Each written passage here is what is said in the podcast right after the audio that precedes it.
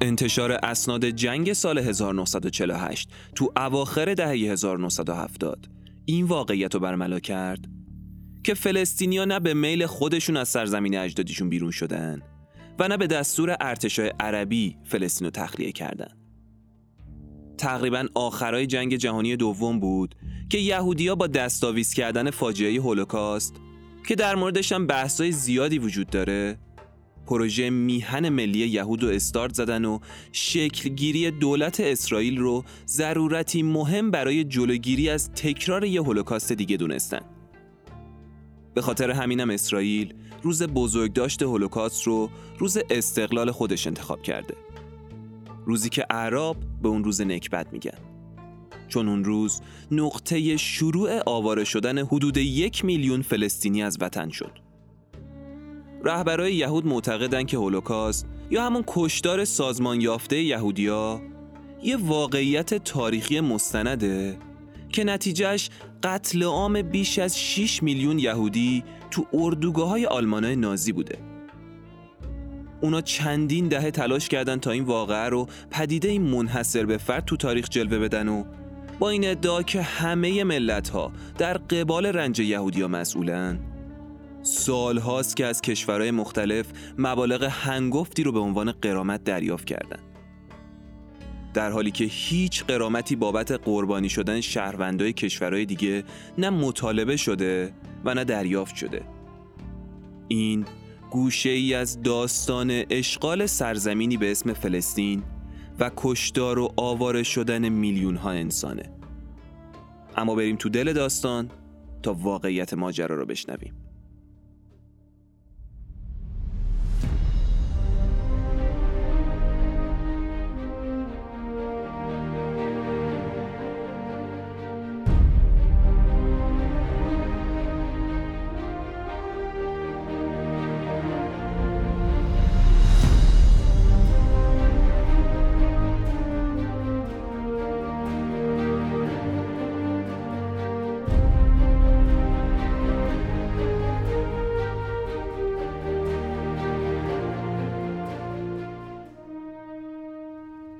سلام و درود به همراهان همیشگی پادکست رافکده. امیدوارم حالتون خوب باشه و تو این روزای سختی که داره به هممون میگذره امید ازتون روگردون نباشه. من محمد علی نامعی هستم و شما به اولین قسمت از اپیزود دو قسمتی بلندی های سیاه که در بهمن ماه 1400 منتشر میشه گوش می‌دید. پادکستی که تو هر قسمت از اون هر بار روایتگر بوتهای جدیدی از اتفاقات جذاب و تاثیرگذار در جهان هستند. این بار اومدیم سراغ خاور میانه می‌خوایم داستان سرزمینی رو براتون تعریف کنیم که بیش از نیم قرنه که درگیر آشوب و کشتار شده و این تبدیل شده به داستان طولانی ترین منازعه تاریخ معاصر جهان اسرائیل و فلسطین تو قسمت اول میشنویم که تاریخ اسرائیل از کجا شکل گرفت. چطور یهودیا به سرزمین مقدس پناه آوردن و اصلا چی شد که فلسطین درگیر این ماجراها شد؟ و تو قسمت دوم داستان شکلگیری گروه های مبارز انتفاضه ها و نقش کشورهای جهان و راه حل صلح این دو کشور رو میشنویم. روایت جذابی که می‌دونم خیلیاتون مشتاق شنیدن اون هستین. پس خیلی منتظرتون نمی‌ذارم. بریم سراغ اپیزود نهم قسمت اول از بلندی های سیاه. داستان ظهور اسرائیل و طولانی ترین درگیری تاریخ معاصر.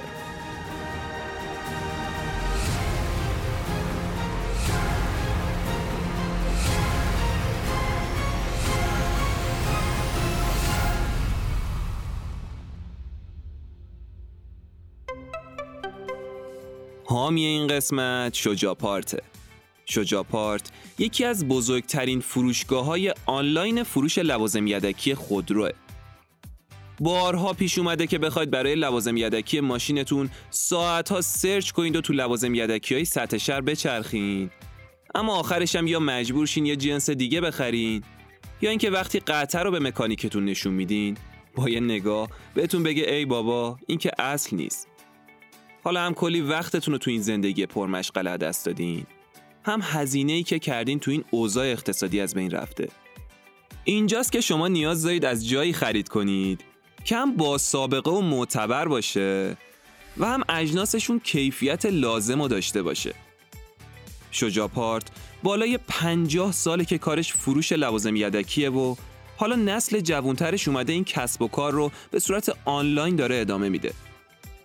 خیلی تخصصی هم بهتون مشاوره میده. و همین که بهترین انتخاب رو با توجه به خودرویی که دارید در اختیارتون می‌ذاره. بهتون پیشنهاد می‌کنم اگه دنبال هر نوع لوازم یدکی برای ماشینتون هستید و می‌خواید از جای با اصالت و مطمئن خرید کنید حتما به سایت شجاپارت سری بزنید و با خیال راحت قطع مورد نظرتون رو تهیه کنید. مطمئن باشید در کنار اصالت قیمتاشون هم تضمین شده است فروشگاه آنلاین لوازم یدکی شجاپارت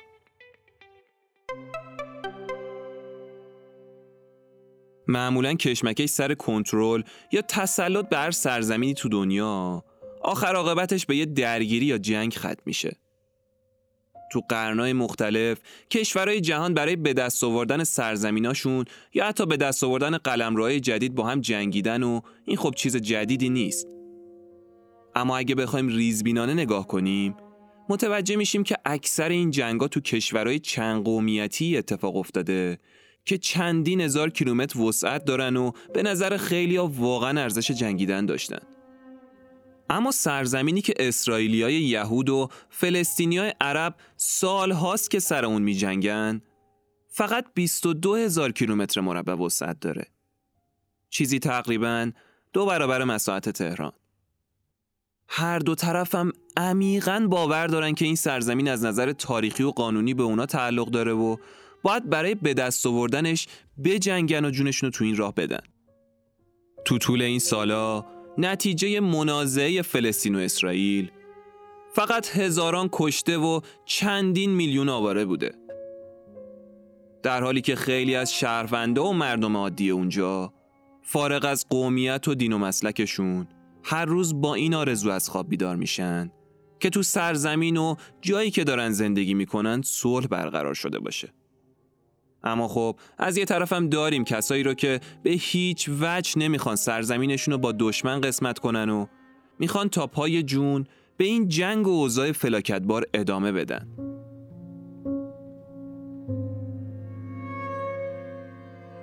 داستان تأسیس اسرائیل از امپراتوری عثمانی شروع میشه. ابرقدرتی که حدود پنج قرن بود داشت به بخش بزرگی از جنوب شرقی اروپا غرب آسیا و شمال آفریقا فرمان روایی می کرد.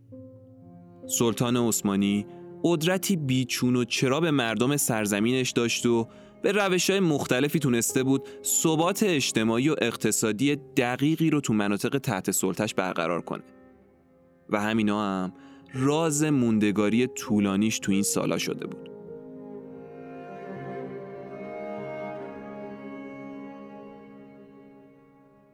اون زمان دولت عثمانی به سرزمین فلسطین هم حکومت می کرد. اما خیلی حواسش به رفاه مردمان اون منطقه نبود. میگم حالا چرا؟ از نظر خیلی اون منطقه سرزمینی دلگیر و نفرین شده بود. خیلی از آدمایی که تو شهرها و مزارع فلسطین کار می‌کردن عربای مسلمون بودن و از رابطه خوب امپراتوری عثمانی با اروپا ناراضی بودن. علتش هم این بود که قرنها پیش مسیحی ها از اروپا به این سرزمین به گفته خودشون مقدس حمله کردن و بیت المقدس رو تصرف کرده بودن و چندین هزار شهروند عرب رو از دم تیغ گذرونده بودن. اینا هم کینه به دل گرفته بودن و از قدیم الایام به نیت های اروپایی تو خاور میانه مشکوک بودن. اونا حتی به شخص ابراهیم پاشا فرمانده وقت عثمانی هم اعتماد نداشتن. وقتی ابراهیم پاشا دستور میده که همه عرب باید بیان زیر پرچم ترکا شهروندای عرب فلسطین تو سال 1834 شهر رو به هم ریختن و خیلی از تجار ترک اونجا رو قتل عام کردن. این شورشا خیلی زود به دست ابراهیم پاشا سرکوب شد. اما برای عربا این شورش یه دستاورد داشت. اونم این بود که برای اولین بار تونستن برای رسیدن به یه هدف مشترک با هم متحد بشن. چیزی که هیچ وقت بلد نبودن انجامش بدن این شورشا که بعدها به شورش دهقانها معروف شد باعث شد فلسطینیا برای اولین بار هویت خودشونو نه به عنوان یه شهروند عثمانی بلکه به عنوان یه عرب به رسمیت بشناسن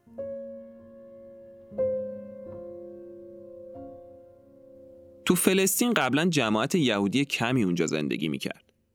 چون یهودی های اونجا بعد از آزار و اذیت های رومیا و مسیحیا و حالا ترکا اون منطقه رو ترک کرده بودن و تو اواخر قرن 19 هم جوامع یهودی تو سراسر جهان پراکنده شده بودن. خیلی از آوارای یهودی به کشورهای مختلفی علل خصوص کشورهای اروپایی مهاجرت کردند. از اونجایی هم که اکثرا آدمایی بودن که مغزشون تو تجارت و کسب و کار خوب کار می‌کرد حسابی درآمدشون سکه بود و هر جا می‌رفتن سری تو سر در می آوردن. اونا به مرور یاد گرفته بودن که با زندگی تو جوامع اروپایی و مسیحی ها سنت خاص خودشون رو حفظ کنن. اما موفقیت یهودی تو جوامع غیر یهود براشون یه سری طبعات به همراه می آورد. که مهمترینش گسترش یهودی ستیزی تو اروپا بود. اروپایی توقع داشتن که یهودیا باید خودشونو با جامعه اونا سازگار کنن و میراث و سنت های قدیمی خودشونو کنار بذارن. اما از اون طرف رهبرا و متفکرای یهود اون زمان می اومدن خیلی رک و پوسکنده سینهشون رو سپر می‌کردن و تو جامعه اروپایی به شدت مذهبی اون زمان درباره معنای یهود و دین خودشون شروع می‌کردن به بحث کردن و نظر دادن. اینکه چطور میشه تو جامعه مسیحی اروپا ادغام بشن بدون اینکه سنت و اعتقاداتشون از بین بره. اون زمان خیلی از یهودیا که دنبال دردسر نبودن اسم و فامیلشون رو تغییر می‌دادن تا بیشتر اروپایی به نظر برسن. بعضی هم تو اون فضای به شدت سنگین مذهبی اروپا قبول کردن که باید سنت های دینی و فرنگیشون رو ترک کنن و الا از جامعه یا اون کشور ترد میشن. البته تو خیلی از مواقع هم این کوتاه اومدنشون بی نتیجه بود. یعنی یهودی ستیزی اروپایی ها به جای اینکه کمتر بشه شدیدتر هم می‌شد و همینم یهودی ها رو داشت کم کم خسته می‌کرد. داستان کینه اروپایی هم از اونجا یاب می‌خوره که مسیحی ها یهودی ها رو تو مرگ عیسی مسیح مقصر می‌دونن. اونا فکر می‌کنن که یهودی ها حضرت مسیح رو به صلیب کشیدن و تو محل مصلوب شدن حضرت مسیح تجمع کردن و این صحنه رو نظارگر بودن. برای همین همیشه تو تاریخ یهودی ها رو سرزنش می‌کردن. باور عموم مردم اروپا از قدیم این بوده که یهودی ها مردمانی حریس، تما و دقلبازن. با بینی های عقابی، دندونای تیز و عبادت های عجیب و غریب. هنوزم تو فیلماشون ببینید مخصوصا فیلم های کمدی یهودی ها رو اینطوری به نمایش در میارن این دیگه انگار داشت تبدیل به یه رسم تو کشورهای اروپایی می‌شد که جنایت های وحشتناکی که تو این کشور رخ می‌داد و به یهودیان نسبت بدن. تو کشورهای مختلف مخصوصا روسیه نسل کشی یهودیا به یه عرف عادی تبدیل شده بود. تو طول قرنها این آزار و اذیت ها باعث شده بود تا رهبرای یهود به فکر یه طرح عملی برای نجات خودشون از این وضعیت بیفتن. مفهوم صهیون تو این اعتقاد ریشه داره که دیگران هیچ وقت نمی‌تونن جامعه یهود رو کاملا بپذیرن و قبولش کنن. به خاطر همینم یهودیا به یه سرزمین مستقل نیاز دارن تا بتونن از خودشون و باورای 4000 سالشون محافظت کنن. پایه و اساس یهودیت یه میثاق خیلی خیلی کهنه. یهودیا معتقدن که خداوند به حضرت ابراهیم وعده داده که سرزمینی از نیل تا فرات رو به نسل و ذریه اونا ببخشه. از نظر اونا ده فرمان و حکم الهی به حضرت موسی نازل شده و به وسیله حضرت ابراهیم به یهودیا ابلاغ شده. بعد از اونم یهودیا کشوری ساختن به نام پادشاهی اسرائیل. که به سرزمین مقدس اورشلیم یا صهیون معروف بوده اگه دوست دارید بدونید اون ده فرمان خداوند چی بوده همین الان کانال اینستاگرام رافکده رو دنبال کنید براتون اونجا به مرور در موردش توضیح میدم میگن شالیم اسمیه که حضرت ابراهیم برای این شهر انتخاب کرده و نام اورشلیم از اون گرفته شده. اوراسالیم نام انجیلی این شهره که معادل عربی اورشلیمه. اورشلیم تو زبان عبری از دو کلمه اور به معنای شهر و جایگاه و شلیم به معنای سلامت و سلام گرفته شده. پس دار و سلامی که همه جا میشنوین معادل عربی این واژه است. صحیان هم حرف بدی نیست. طوری تو اخبار و مغز ماها کردن انگار ناسزاه. صحیان اسم یه صخره مقدس برای یهودیاست و اسم یکی از شهرهای اطراف اون صخره است. کلمه صهیونیسم هم از اسم این صخره مشتق شده.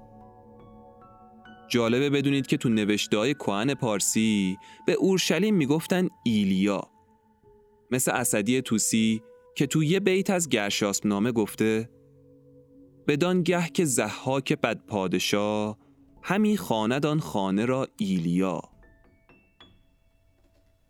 خلاصه که یهودی های آواره برای فرار از آزار و اذیت اروپایی به مرور به منطقه تاریخی خودشون پناه آوردن. تو سال 1882 یهودی های روسیه اولین مهاجر نشینای صهیون فلسطین بودن. اونا اون اوایل سازماندهی و اتحاد درست حسابی نداشتن. اما بیاعتمادی به عربی که دور تا دورشون رو احاطه کرده بودن باعث شد کم کم اتحاد محکمی بینشون اتفاق بیفته. صهیونیستای اولیه با اینکه خیلی دوست داشتن یک کشور مستقل داشته باشن اما رهبر یا حزبی نداشتن که اونا رو هدایت کنه و این تصمیم اونا رو عملی کنه. تا اینکه یه شخصی سر و کلش پیدا شد به اسم تئودور هرتسل که یه یهودی آدم حسابی مجارستانی بود. هرتسل اون موقع یه جوون با آیکیو، رشته تحصیلی پزشکی، خوشتیپ و از اون آدمای فعال جامعه بود. اون از آزار و اذیت‌های گسترده‌ای که اروپایی‌ها داشتن سر یهودی‌ها در می آوردن کاملا با خبر بود. هرتسل آدم فعالی تو جامعه بود. اما اون اوایل خیلی جدی تو زمینه دفاع از حقوق یهودیا فعالیت نمی‌کرد. اما وقتی اروپایی‌ها آلفرد دریفس یه افسر یهودی رو به عمد و توی محاکمه جنجالی محکوم به خیانت کردن و به زندان انداختن تو سرش افتاد که باید رسالتش رو تو این زمینه بیشتر کنه. هرتسل چون دست به قلمم بود شروع کرد به نوشتن کتابای تند و تیزی در مورد ظلمی که اروپایی‌ها داشتن علیه یهودیا می‌کردن. کتاباش هم اون موقع خیلی معروف شد. اون تو کتاباش این حس و القا می‌داد که اگه یهودیا از اروپا به یه سرزمین دیگه مهاجرت نکنن مطمئنا نسلشون از بین میره. اون تو سال 1896 یه رساله سیاسی مشهور به اسم دولت یهود منتشر کرد و تو اون خواستن در مورد موضوع وطن یهودی صحبت کرد. تو بخشی از این رساله گفت که ما هر کجا بوده ایم ما منظورش یهودی هست. صادقانه تلاش کردیم خودمون رو با زندگی اجتماعی جوامع پیرامونمون وفق بدیم و دین پدرانمون رو حفظ کنیم. ما اجازه نداریم دینمون رو کنار بذاریم.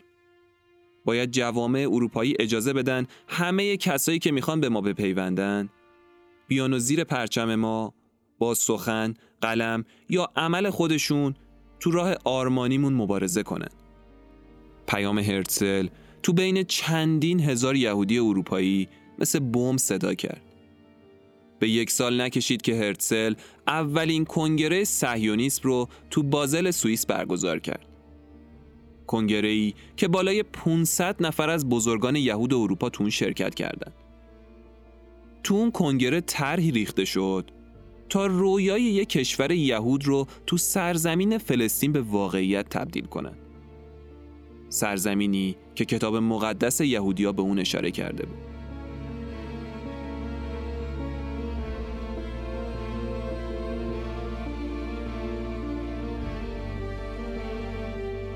هرتسل برای اینکه بتونه به هدفش برسه اومد دست به دامن کشورهای اروپایی شد. اما هر جا می‌رفت با در بسته روبرو می‌شد. حتی یهودی های پولدارم دست رد به سینش می‌زدن. آخه نقشه هرتسل به نظر واقع بینانه نمی اومد و اونو هم نمی‌خواستن تو کشوری که دارن زندگی می‌کنن به عنوان خائن تلقی بشن. اما با وجود همه این بیتوجهی و تحقیرها رویای هرتزل با استقبال بخش بزرگی از یهودیای کل جهان مواجه شد. تا سال 1900 21 گروه ماجرنشین صهیونیست و جمعیتی حدود 50 هزار یهودی تو فلسطین زندگی می‌کردن و به اینکه یه روزی آرزوی هرتزل محقق میشه ایمان داشتن.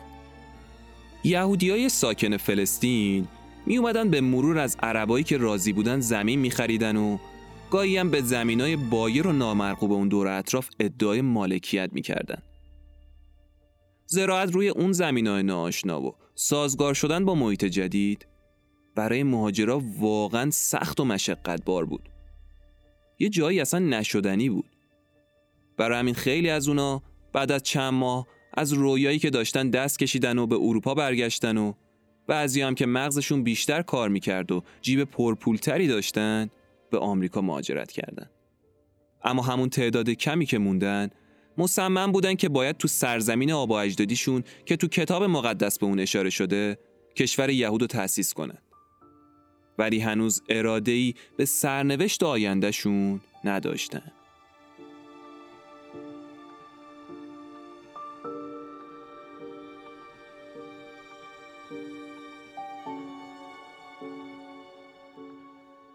میگذره و جنگ جهانی اول تو سال 1914 شروع میشه.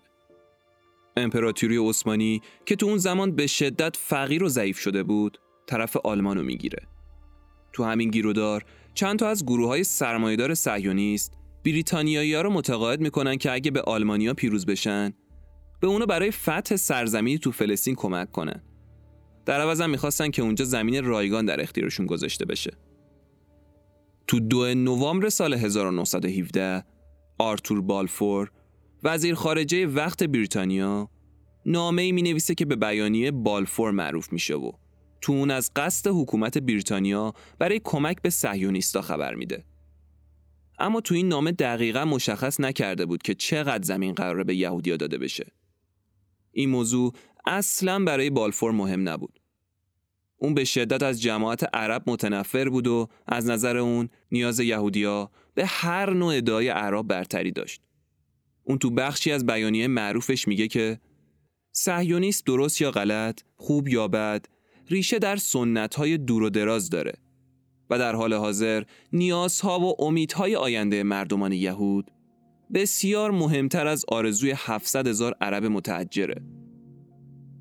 همون زمان که بیانیه بالفور تو صدر اخبار قرار گرفت نیروهای بریتانیایی به سمت شبه جزیره عربستان حرکت کردن و خیلی راحت کنترل سوریه و فلسطین رو به دست گرفتن. امپراتوری عثمانی شکست خورد. بعدش هم جنگ جهانی اول تو سال 1918 تموم شد. بعد جنگ قبایل عرب مدعی سرزمینی شدن که الان بهش میگن عربستان سعودی. بریتانیا و فرانسه تو اون جنگ بیشتر قسمت های باقی مونده ای که دوروبر عربستان سعودی باقی مونده بود و تصاحب کردن و این بخشا رو به عنوان قیمومت بین خودشون تقسیم کردن. تو مقام حرف قرار بود قیمومت تا زمانی ادامه داشته باشه که ساکنای اون کشورها بتونن اداره امور خودشونو به عهده بگیرن. اما تو عمل این دو کشور اروپایی آمدان مهاجرنشینایی رو به وجود آوردن که فقط خودشون و به تنهایی بتونن ادارشون کنن. اونا با یه سیاست زیرکانه اومدن دولتای عرب رو تو رأس امور گذاشتن اما با نظارت شدید و با در نظر گرفتن منافع صد درصدی خودشون. بریتانیایی که به یهودیا وعده زمین داده بودن مجبور شدن هیچ کدوم از رهبرای عرب رو تو اداره قیمومت فلسطین سهیم نکنن و خودشون مستقیما اداره اونجا رو به دست بگیرن. تو همین زمان اعراب فلسطین کم کم علیه حاکمیت بریتانیا با هم متحد شدن. اونا نگران این بودن که نکنه بریتانیا بخواد رسما بیانیه بالفور رو اجرایی کنه و باعث بشه که یهودیا سرزمینشون رو غصب کنن. فلسطینیا که قرنها تحت سلطه و حاکمیت امپراتوری عثمانی بودن حالا داشتن تاریخ کهن خودشون رو از نو شکل می‌دادن و کم کم داشت احساس هویتشون به سرزمینی که تو اون زندگی می‌کنن بیشتر می‌شد. اونا فلسطین و زادگاه به حق خودشون می‌دونستن. وقتی سازمان ملل تو جوان سال 1922 قیمومت فلسطین به دست بریتانیایی رو به رسمیت شناخت همون روز بیانیه بالفورم تایید کرد. تو سندی که اون روز سازمان ملل آماده کرد اومده که از اونجایی که قدرت های اصلی متفقین هم موافقن که دولتی که قیمومت رو به عهده گرفته باید مسئول اجرای بیانیه امروز در راستای تشکیل وطن ملی برای یهودیان تو فلسطین باشه. اما کاملا واضحه که باید از هر گونه اقدامی که به حقوق مدنی و مذهبی غیر یهودیان فلسطین آسیب برسونه هم خودداری بشه. اما به رغم اهدافی که تو سند برای به رسمیت شناختن حقوق غیر یهودیا قید شده بود فلسطینیا اونو قبول نکردن. چون می‌دونستن که بریتانیایی‌ها طرف یهودیا رو می‌گیرن و می‌خوان به نفع اونا کارو جلو ببرن. اونا میترسیدن اگه کاری نکنن و دست روی دست بذارن سرزمین و سرنوشتشون رو دست میدن و احتمالا دیگه پس گرفتن اون کار خدا باشه. اداره این منطقه به دست خود بریتانیایی هم کار سختی شده بود. چون اونجا مردمایی زندگی می‌کردن که هم دین و مذهباشون با هم مختلف بود و هم دیدگاهاشون درباره مالکیت این سرزمین با هم فرق می‌کرد. بریتانیایی هم که امیدوار بودن بتونن ارزشای مسیحی رو به مردمای اون منطقه بخورونن هر بار که این کارو می‌کردن بدون کوچیکترین موفقیتی شکست میخوردن. از اون طرف هم هنوز مهر تایید به رسمیت شناختن حقوق یهودیا خوش نشده سعیونیستا دست به کار میشن و آژانس یهود رو تو فلسطین پایگذاری می‌کنن تا این سازمان امور مربوط به مهاجرت یهودیا رو با حکومت بریتانیایی اونجا هماهنگ کنه. از اونجایی هم که یهودیا حسابی پول تو دست و بالشون بود خیلی راحت بریتانیایی رو برای پیشبرد اهدافشون راضی می‌کردن. تأسیس اون آژانس باعث شد موجی از یهودیا تو سال 1924 به سرزمین مقدس سرازیر بشن. تازه واردا هم تا می رسیدن آسیناشون رو بالا می زدن و شروع می کردن به خریدن زمین. اما فلسطینیا بعد یه مدت خیلی کوتاه دیگه تمایلی به فروش نداشتن. ولی دیگه دیر شده بود. همون زمین های فروخته شده هم کافی بود تا سهیونیستا پروژه های عمرانی بزرگ خودشون رو استارت بزنن.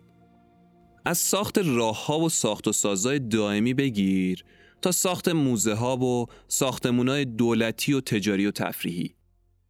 برای اینکه این ساخت و سازا هم منسجم و طبق برنامه انجام بشه، یه جوون یهودی لهستانی زبر و زرنگ به نام دیوید بنگوریون که اون موقع رهبری یکی از اتحادیه کارگری دستش بود رو مسئول انجام این کار کردن. بنگوریون و رهبرای دیگه اسرائیل سعی کردن مقامات عربی مخالف حضور اونا تو کشورشون رو نادیده بگیرن و به جای اون تمرکز و حواسشون رو بذارن روی ایجاد زندگی جدید و مدرن تو این سرزمین. با این امید که بالاخره یه روزی کشور مشروع یهود بشه. اونا برای محافظت از خودشون فوراً یه گروه شبه نظامی کوچیک به اسم هاگانا رو تشکیل دادن. اونا تمام تلاششون رو کردن تا موفق شدن برای مشروعیت فرنگی بیشتر زبان عبری رو تبدیل به زبان اداری و رسمی فلسطین کنن. البته فلسطینی هم بیکار نشسته بودن و اونا هم با بریتانیایی می‌رفتن تو مذاکره. اما خب بریتانیا هم عرب ستیز بود و هم فلسطینیا آهی در بساط نداشتن که بخوان سیبیل اونا رو چرب کنن. برای همین مرتب تو مذاکرات شکست میخوردن. عربا تمام تلاششون رو می‌کردن تا بیانیه بالفور لغو بشه اما شدنی نبود. حالا دیگه نیروهای شبه نظامی فلسطینی از سر درموندگی و ناامیدی به مهاجرای یهودی حمله می‌کردن. یهودی هم خب مجبور می شدن مقابله به مصر کنن دیگه. همینا هم باعث شده بود سالها تو فلسطین قاچاق اسلحه رونق بگیره و این منطقه رو به یکی از ناامترین مناطق دنیا تبدیل کنه.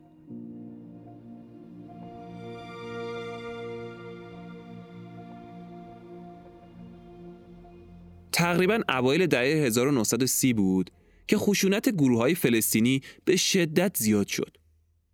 دیگه داشتن دست به عملیات های تروریستی می زدن. یا با اسلحه های سنگین قلب شهرک های مهاجرنشین رو هدف قرار می‌دادند. به خاطر همین بریتانیا رسما به هاگانا اجازه داد که می‌تونه مقابله به مصر کنه. هاگانا هم با یه برنامه ریزی دقیق و حساب شده مقاومت فلسطینیا رو میشکونه و باعث میشه تا مدتی فلسطینیا دست از کشت و کشتار خونینی که راه انداخته بودن بردارن.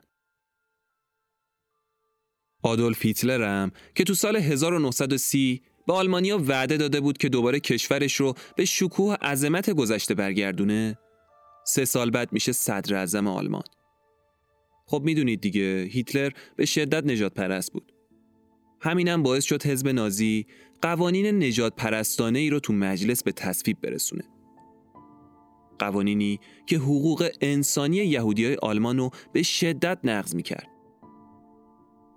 اونقدر قوانین تند و زلتبار بود که زمینه رو برای آزار و اذیت و کشتار جمعی یهودیا تو سالهای منتهی به آغاز جنگ جهانی دوم و بعد از اون هموار کرد.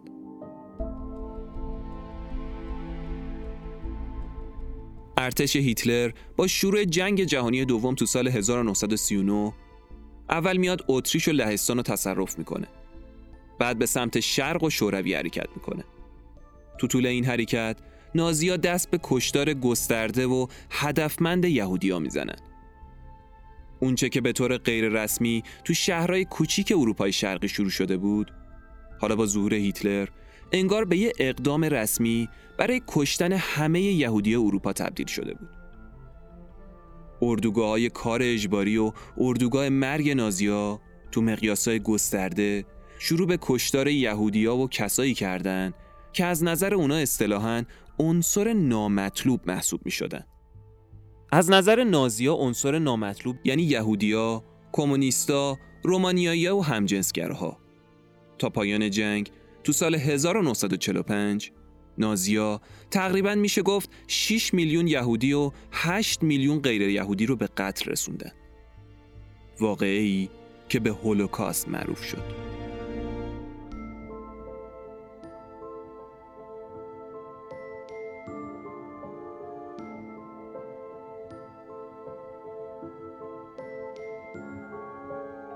حالا بیشتر از هر وقت دیگه یهودی های سراسر جهان احساس خطر می‌کردن و نیازمند وطنی بودن که تو اونجا بتونن از خودشون محافظت کنن. اما دیگه بریتانیایی‌ها اجازه نمی‌دادن یهودی های بیشتری بیان به سرزمین مقدس. بریتانیایی‌ها میترسیدن تازه واردا باعث تحریک فلسطینیا بشن و دوباره بخوان شهر درست کنن. ممنوعیت ورود مهاجرای یهود باعث شد که خیلی از اعضای جنبش صهیونیست از متحدای سابقشون سرد بشن و از پشتیبانی مالی اونا دست بکشن. وقتی بریتانیایی‌ها از ورود های بیشتر به فلسطین جلوگیری کردن، دیوید بنگوریون که حالا تبدیل به بنیانگذار اصلی سرزمین یهود شده بود، از این کار بریتانیایی‌ها عصبانی شد و به هاگانا دستور حمله داد. صهیونیست‌ها هم تو اولین اقدام تو یک اکتبر سال 1945 یکی از خطوط راهن فلسطینیا رو خراب کردن و تظاهرات بزرگی رو راه انداختن. تو کمتر از یک سال هاگانا که حالا پروبالم گرفته بود تو هتل بیت المقدس که مقر نیروهای بریتانیایی بود بمبگذاری کرد. هاگانا می‌خواست با این کار از بریتانیا زهر چش بگیره و بهشون بفهمونه که باید با ورود بیشتر مهاجرای یهود موافقت کنن. تو اون انفجار بالای 90 بریتانیایی کشته شدن. همینم اراده بریتانیا رو برای مقاومت در مقابل ورود یهودی مهاجر ضعیف کرد و باعث شد خیلی از غربیا از ایده کشور یهود حمایت کنند. تقریبا اواخر سال 1948 بود که بریتانیا به خاطر اتفاقاتی که تو این مدت افتاده بود علاقه و ترحمش رو نسبت به دو طرف درگیر تو فلسطین از دست داده بود و به دنبال راهی بود که بتونه خودش از این مخمسه که توش افتاده بیرون بکشه. برای همین اومد رسما تو سازمان ملل گفت آقا ما دیگه نمی‌تونیم مهاجر نشینی که بر پایه رضایت عرب و یهود باشه رو تو این سرزمین برپا کنیم. این مسئله رو آوردیم تو سازمان ملل و امیدواریم شما بتونید یه راه حلی برای این مشکل پیدا کنید.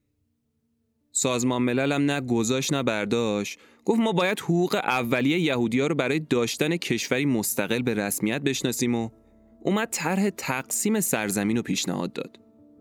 ایجاد یک کشور عربی و یک کشور یهودی کنار هم.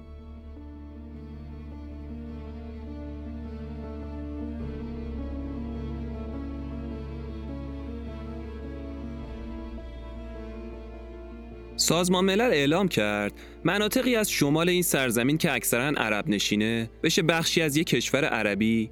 اون بخش جنوبی هم که مناطق یهودی نشین داره بشه یک کشور یهودی.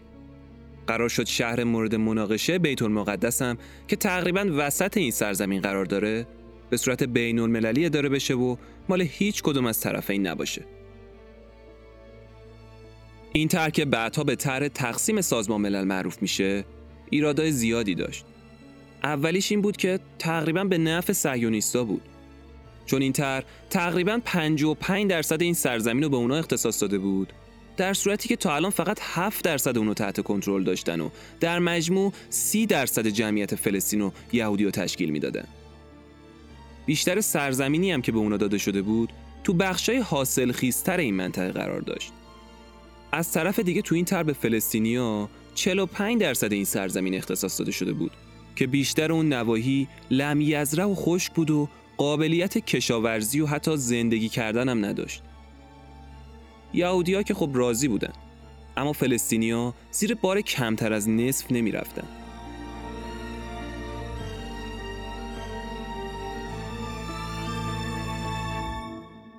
گروهک های مبارز فلسطینی که از این تصمیم به شدت عصبانی شده بودن و نمی‌خواستن دست از مبارزه بکشن تو ژانویه سال 1948 دست به حمله زدن و 35 نفر از نیروهای یهودی مدافع و کشتن.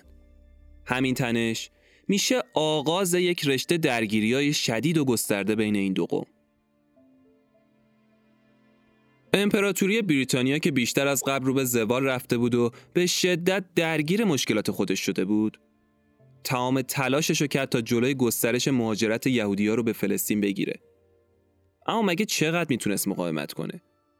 حجم مهاجرا اونقدر زیاد شده بود که برای ورود به این مناطق صفای طولانی بسته می‌شد.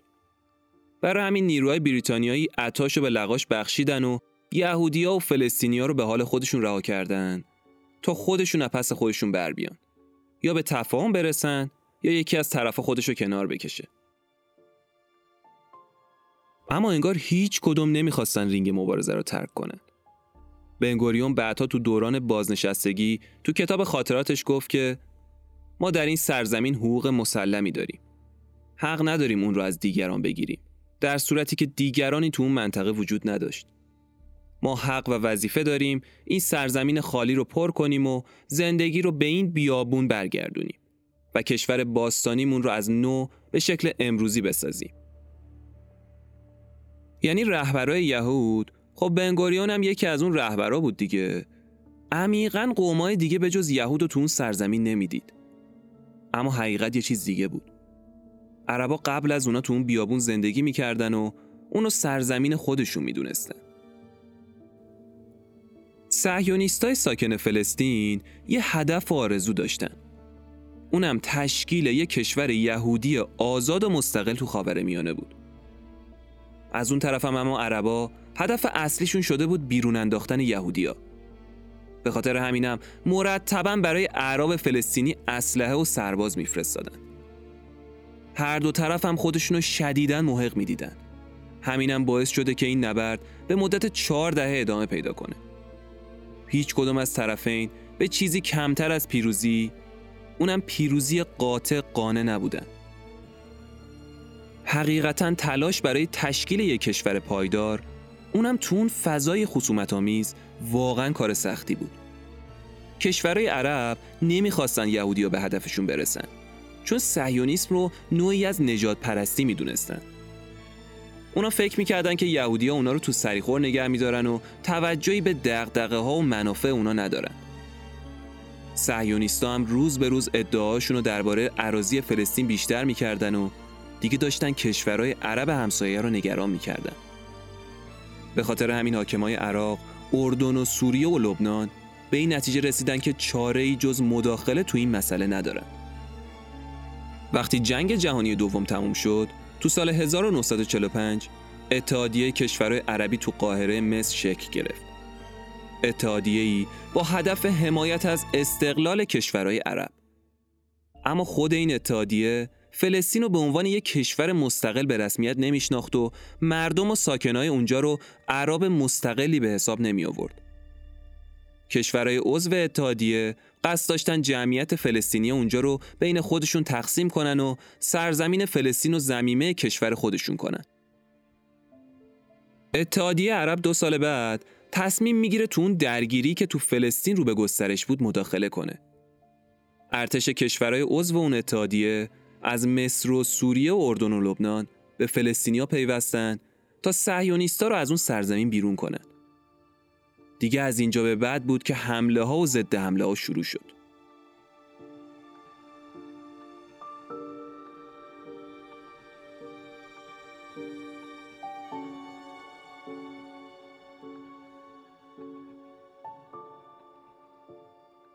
تو 9 آوریل سال 1948 نیروهای یهودی هاگانا به یه روستای مرزی حمله کردن و 110 نفر رو کشتن. فلسطینی هم برای تلافی همونجا کمین کردن تا نیروهای هاگانا برای بردن زخمیاشون برگردن و با اسلحه های سنگین به اونا حمله کردن. خلاصه که شدت درگیری ها تو روزای بعد اونقدر بالا می‌گیره که هزاران فلسطینی رو مجبور به ترک خونه و محله و شهرشون می‌کنه. بالاخره جنگ بود دیگه زد و خورد داشت. همین اتفاقا هم برای مهاجرای یهودی افتاده بود. بریتانیا هم تصمیمش رو گرفته بود و می‌خواست تا یک اوت همون سال نیروهاشو از فلسطین بیرون بکشه. اما تو 14 می بنگوریون و رفقای صهیونیستش تو موزه شهر تلاویو جمع میشن و به طور رسمی تشکیل کشور مستقل و دموکراتیک اسرائیل رو اعلام می‌کنن. تصمیمی که جوامع عرب رو توی شوک اساسی فرو برد.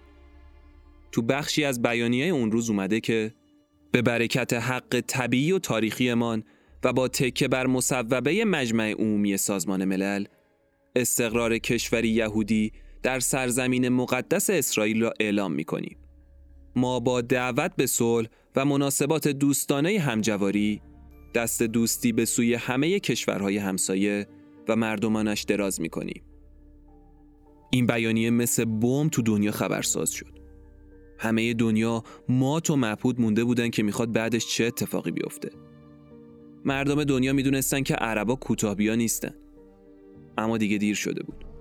تو 14 می سال 1948 کشور یهودی نشین اسرائیل رسما متولد شد.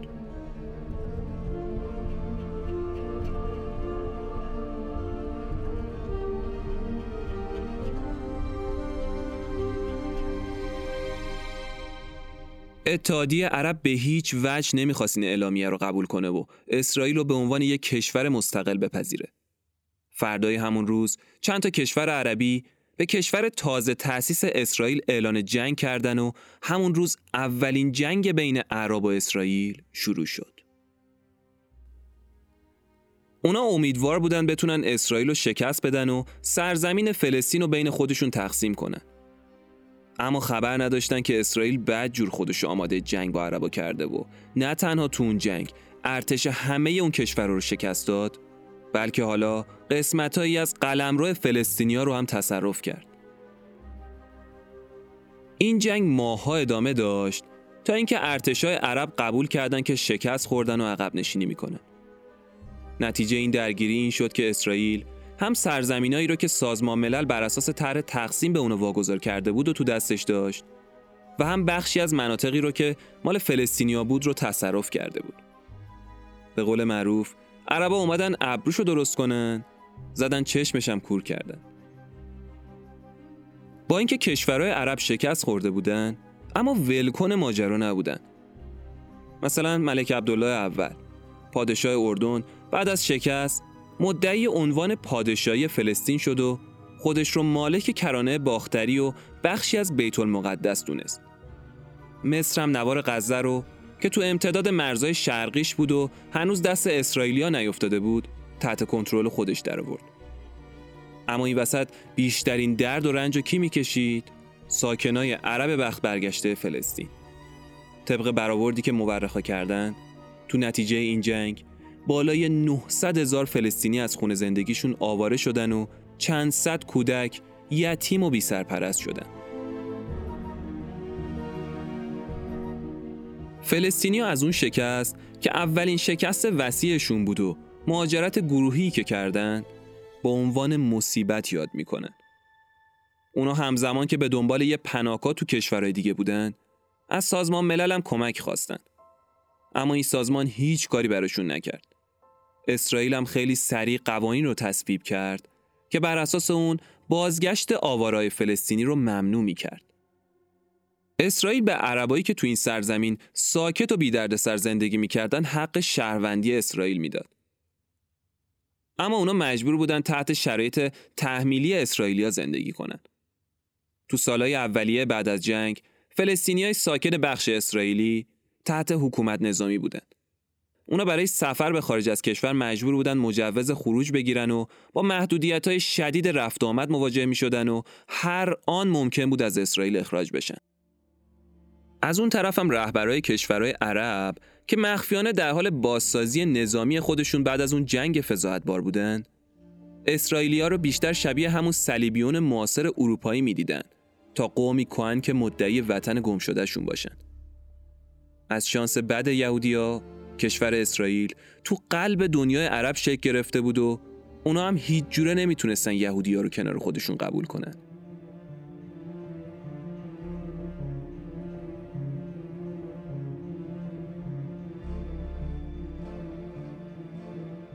جمال عبدالناصر زمانی که تو سال 1956 دومین رئیس جمهور مصر شد با یه سخنرانی کوبنده علیه اشغالگری اروپایی تو خاورمیانه شد الهام بخش و ناجی میلیون ها عرب عبدالناصر هم نگران تداوم نفوذ بریتانیایی تو منطقه بود هم تبدیل شده بود به دشمن قسم خورده اسرائیل ناصر با ضدیت شدید علیه اسرائیل و نفوذ غرب شوق ملیگرایی رو تو کشورش بیشتر می‌کرد. اما با همه این حرفها از جنگ میترسید و معتقد بود دیوانگی محضه که مصر بخواد به تنهایی با اسرائیل وارد جنگ بشه. ناصر با وجود همه ترسایی که داشت به فلسطینیا اجازه می‌داد از نوار غزه که تحت کنترل خودش بود به اسرائیل حمله کنند. تا سال 1966 هر درگیری بلا فاصله به یه درگیری دیگه منجر می شد. درگیری ها مثل دومینو همینطور پشت هم اتفاق می افتاد و تمامی نداشت.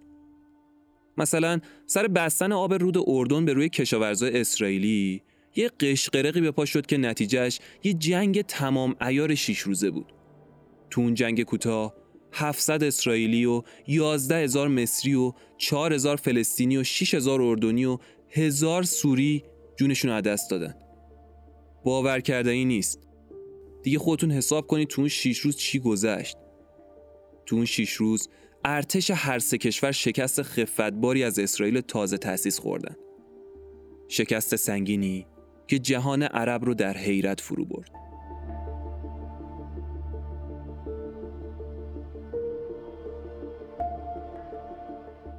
اما با همه اینا اسرائیل به دنبال امنیت پایدار بود. اون می‌خواست با مذاکره صلح رو تو منطقه برقرار کنه. سازمان ملل هم تلاش کرد با تصویب یه قطنامه دیگه به این موضوع ورود کنه و مسئله رو حل و فصل کنه. تو قطنامه دوم از اسرائیل خواسته شد تا از سرزمینایی که تو طول درگیری مدعی اون شده بود علل خصوص کرانه باختری عقب نشینی کنه و در عوض کشورهای عرب موجودیت اسرائیل رو به رسمیت بشناسند. خواسته ای که برای هیچ کدوم از طرفین قابل قبول نبود. اسرائیل داشت کم کم درگیر یه مشکل جدی دیگه ای هم می‌شد و اونم این بود که شدیداً درگیر اختلافات داخلی بود. خیلی از رهبرای اسرائیل می‌خواستن اعتقادات دینیشون از اهدافشون برای تشکیل یک کشور و فرهنگ یهودی جدا باشه. اما بعضی دیگه اصلا به خاطر همین هدف به این سرزمین مهاجرت کرده بودن و معتقد بودن قوم برگزیده خدا هستن و این سرزمین به حق به اونا تعلق داره. مثل همون چیزی که تو کتاب مقدس عبری به اونا وعده داده شده. پس همین اختلاف نظر زنگ خطری برای یهودیا بود که ممکن بود کشور تازه متولد شده اسرائیل رو از لبه پرتگاه به پایین پرت کنه.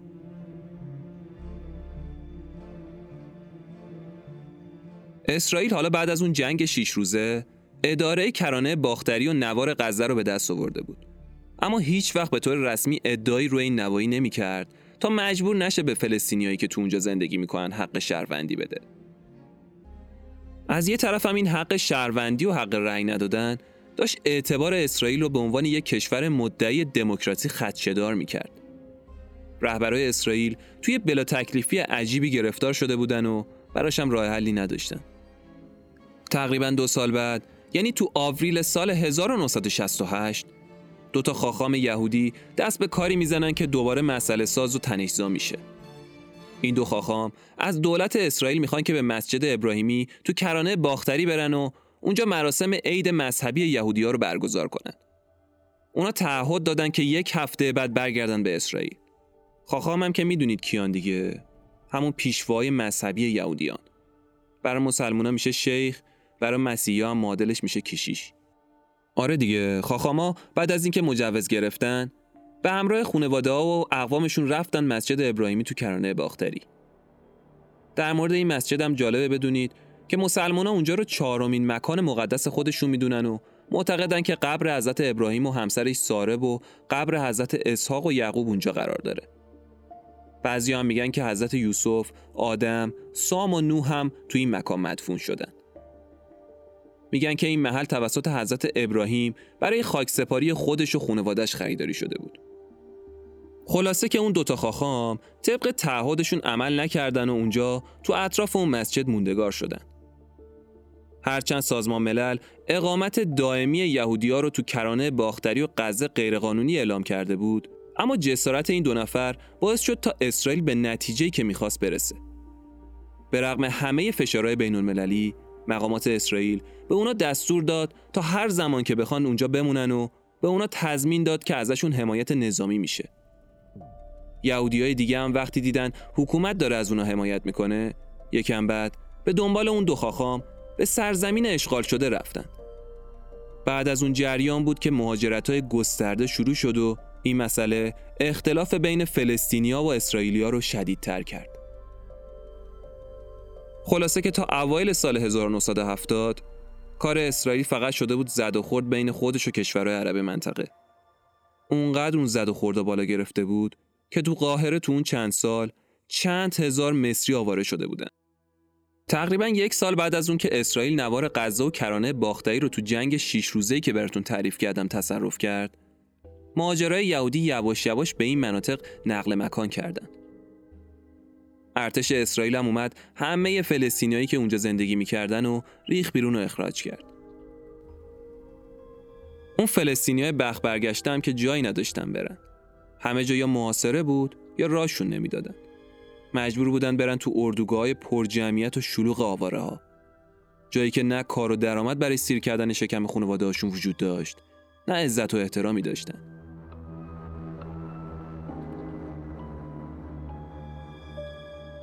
کارگرای فلسطینی هر روز صبح تو صفای طولانی منتظر میموندن تا برای رفتن به سر کارشون تو اسرائیل از چندین گیت بگذرن.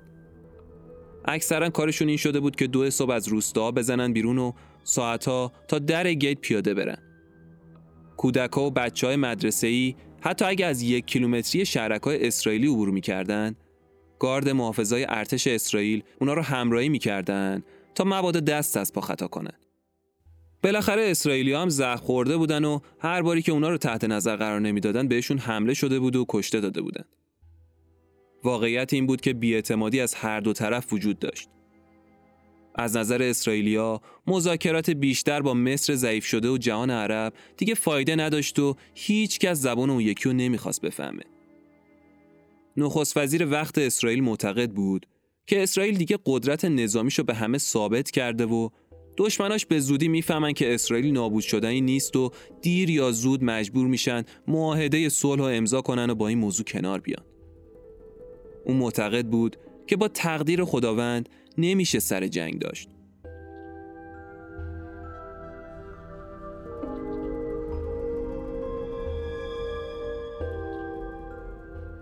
میگذره و تو سپتامبر سال 1970 جمال عبدالناصر بر اثر سکته قلبی میمیره.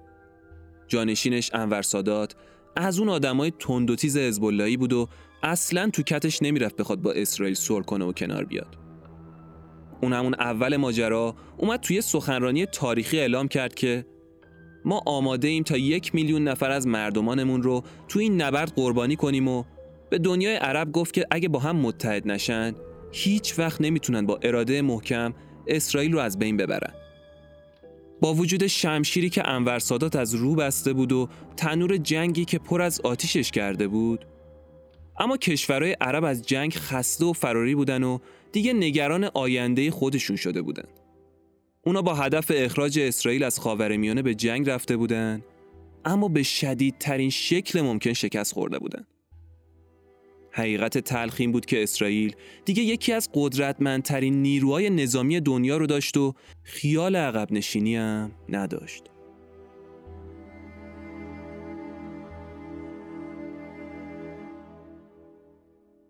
تو دهه 1970 فلسطینیایی که تو های مورد اختلاف باقی مونده بودن اکثرا داشتن تو اردوگاه کثیف و شلوغ آوارا زندگی می‌کردن.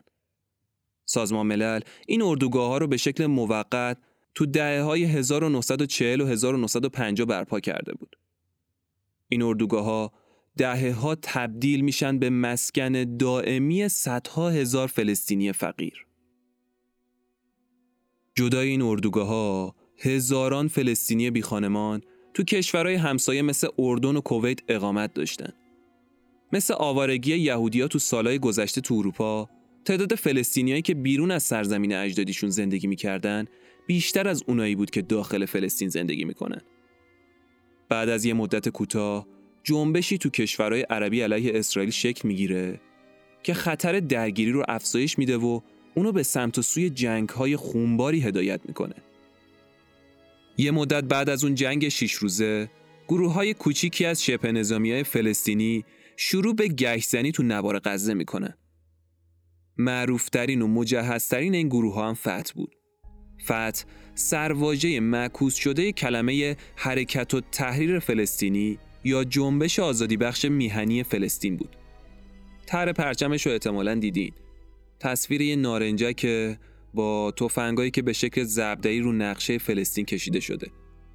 فتح تو سال 1958 شکل گرفته بود و رهبرای اولیه اون تحصیل کرده های مقیم کویت بودن. چند سال بعد یعنی سال 1964 اعضای اتحادیه عرب به تشکیل سازمان آزادی بخش فلسطین یا همون صاف کمک کردند. کشورهای عرب منطقه همزمان که می‌خواستن به فلسطینیا علیه اسرائیل کمک کنن نمی‌خواستن هم فلسطینیا به طور مستقل قدرت داشته باشن تا بالاخره خودشون مالک اون سرزمینا بشن. به خاطر همین اتحادیه عرب اون اوایل قدرت زیادی به صاف نمی‌داد و کارای این سازمان رو به شدت زیر نظر داشت.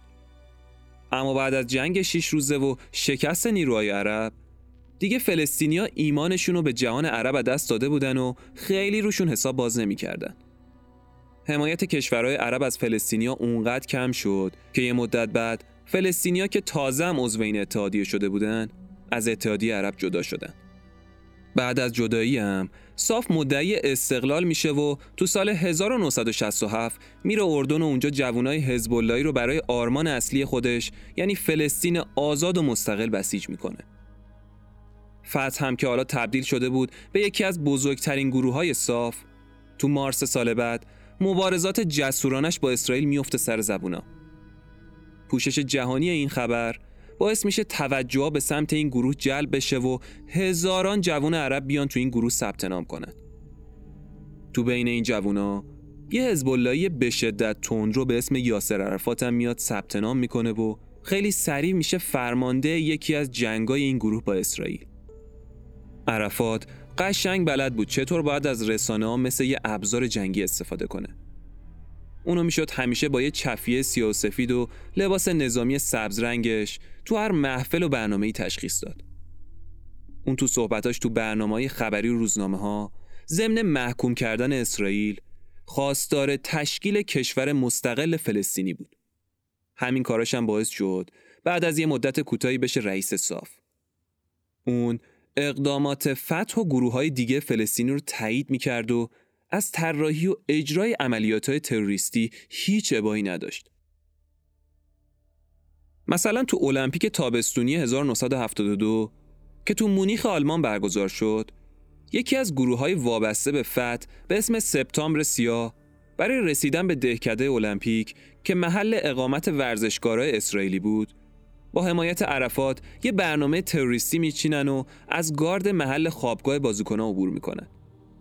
برای اینم که کسی به اونا مشکوک نشه، لباس ورزشگاه میپوشن و بعد از پیدا کردن محل اقامت ورزشگاه اسرائیلی دو نفر رو می‌کشن و نه نفر دیگر رو گروگان می‌گیرن. و در ازای آزادی اونا خواستار آزادی حدود 200 زندانی فلسطینی از زندانای اسرائیل میشن. اما دولت اسرائیل مذاکره سر معامله گروگانا رو قبول نمی‌کنه. از ترس اینکه اونا فکر نکنن که اسرائیل از در ضعف وارد شده و این موضوع باعث نشه که به این مدل حملات دامن زده بشه. گروگانا بعد از چند ساعت معطلی بالاخره با زور اسلحه و با کمک هلیکوپتر به فرودگاه مونیخ برده میشن.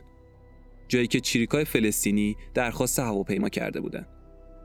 ماموران سازمان اطلاعات اسرائیل موساد به مونیخ میان تا برای این تروریستا کمین بذارن و گروگانا رو آزاد کنن. اما عملیات فاجعه بار از آب در میاد. موساد تو اون درگیری تو فرودگاه همه چریکا رو به جز سه نفرشون رو می‌کشه. اما اون چریکای بیوجدان نارنجک های آماده انفجارشون رو پرت می‌کنن داخل هلیکوپترها و همه اون گروگانا کشته میشن.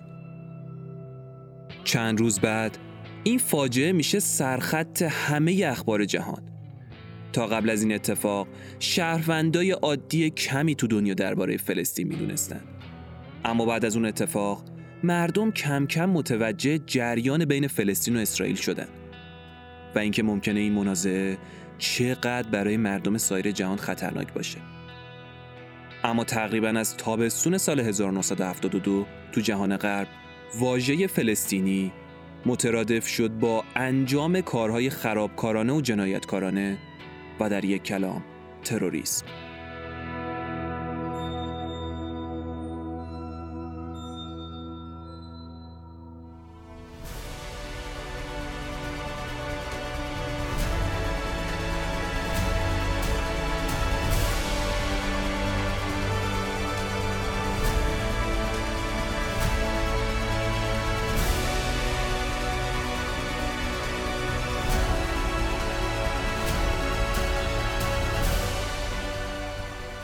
شما قسمت اول از داستان دو قسمتی بلندی های سیاه داستان ظهور اسرائیل و طولانی ترین درگیری تاریخ معاصر رو شنیدید.